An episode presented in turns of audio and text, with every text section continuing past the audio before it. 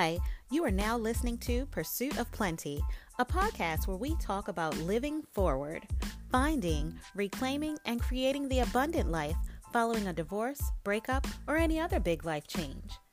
Sharing stories and advice on how to make it through the transitions of life while not losing your fabulous self or your mind in the shuffle.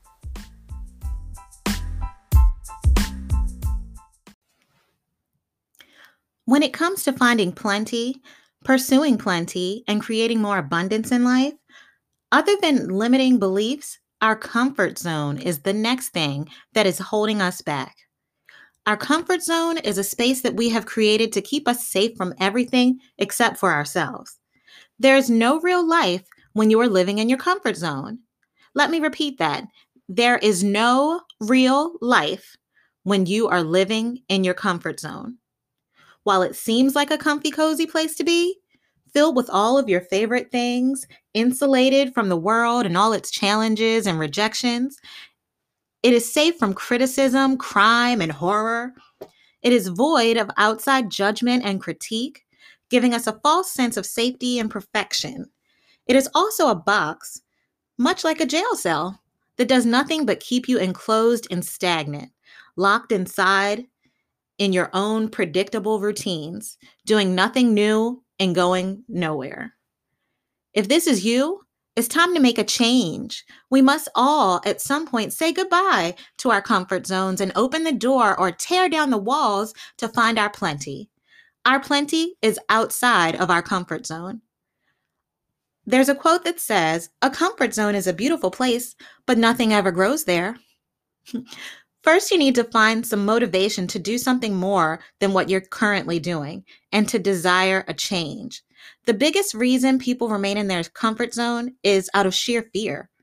Here's another quote In our comfort zone, we put our fear before our faith to keep ourselves safe. Hmm. We must instead have faith over fear. When we are living in fear, we are stuck. They say that fear, that faith without works is dead. And what your comfort zone does is that it keeps you in a place where you don't do the work. It keeps you in a place where you're constantly thinking about the work that you like to do, need to do, wish you could do, but you just don't do it. And you don't do it because you're afraid of being judged. You're afraid of making a mistake. You're afraid that no one will notice you or afraid that someone will. You may even be afraid of failing but failing just means that you tried at something, and that's awesome. If you never fail, you never learn. You never learn how good you are at something, and how good you are at something isn't measured by the number of followers you have, or the number of likes, or the number of subscribers. It's measured by how you feel while you're actually doing that thing. So if you enjoy it, go and do it. Who cares about everybody else? Do your thing. The miracles come to the movers. Yes, the miracles don't come to the people chilling in their comfort zones. It comes to the people who are getting up, believing in themselves, taking the actions, doing the things, and meeting God halfway. God will meet you halfway. He wants to see that you have, he, he wants you to see what you've asked for. He wants to see that you have asked for it, you want it, you are doing the work toward what it is that you want, and He will bless you with the other half but you have to take the first few steps. Hmm, how do you leave your comfort zone? First, you have to identify and cancel out your comfort zone. Limiting, beliefs can be a contributing factor in keeping us captive in our comfort zones. A lot of times we cancel out our efforts to escape the zone by telling ourselves stories that justify staying there. Staying still and staying safe. And that's not healthy. Those limiting beliefs have to go. They've got to go. That's number one. Let go of your limiting beliefs. Then you have to figure out what you want in life. What is your what and what is your why? These are the two things that you should take some time to figure out now. It's uh, super important to do the work to identify what you really want out of life, what are your dreams? What do you want to accomplish next? And why is this important to you? Then you have to make small changes. When it comes to letting go of your comfort zone, no one expects for you to make all the drastic changes overnight. You can take small steps each day that will influence change in your life. And then change your daily routine.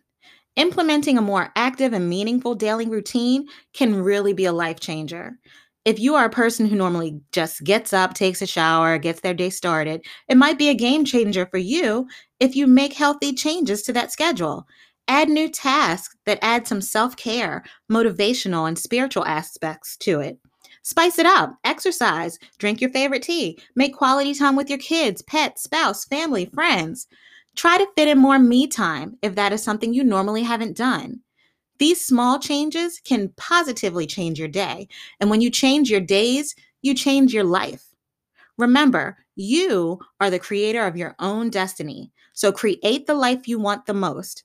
You do this by planting new seeds each day to get you closer to your harvest. Set goals, try new things, go outside, meet new friends, take a different route to the store, read a new book from a different genre, spice it up, change it up, and don't give up.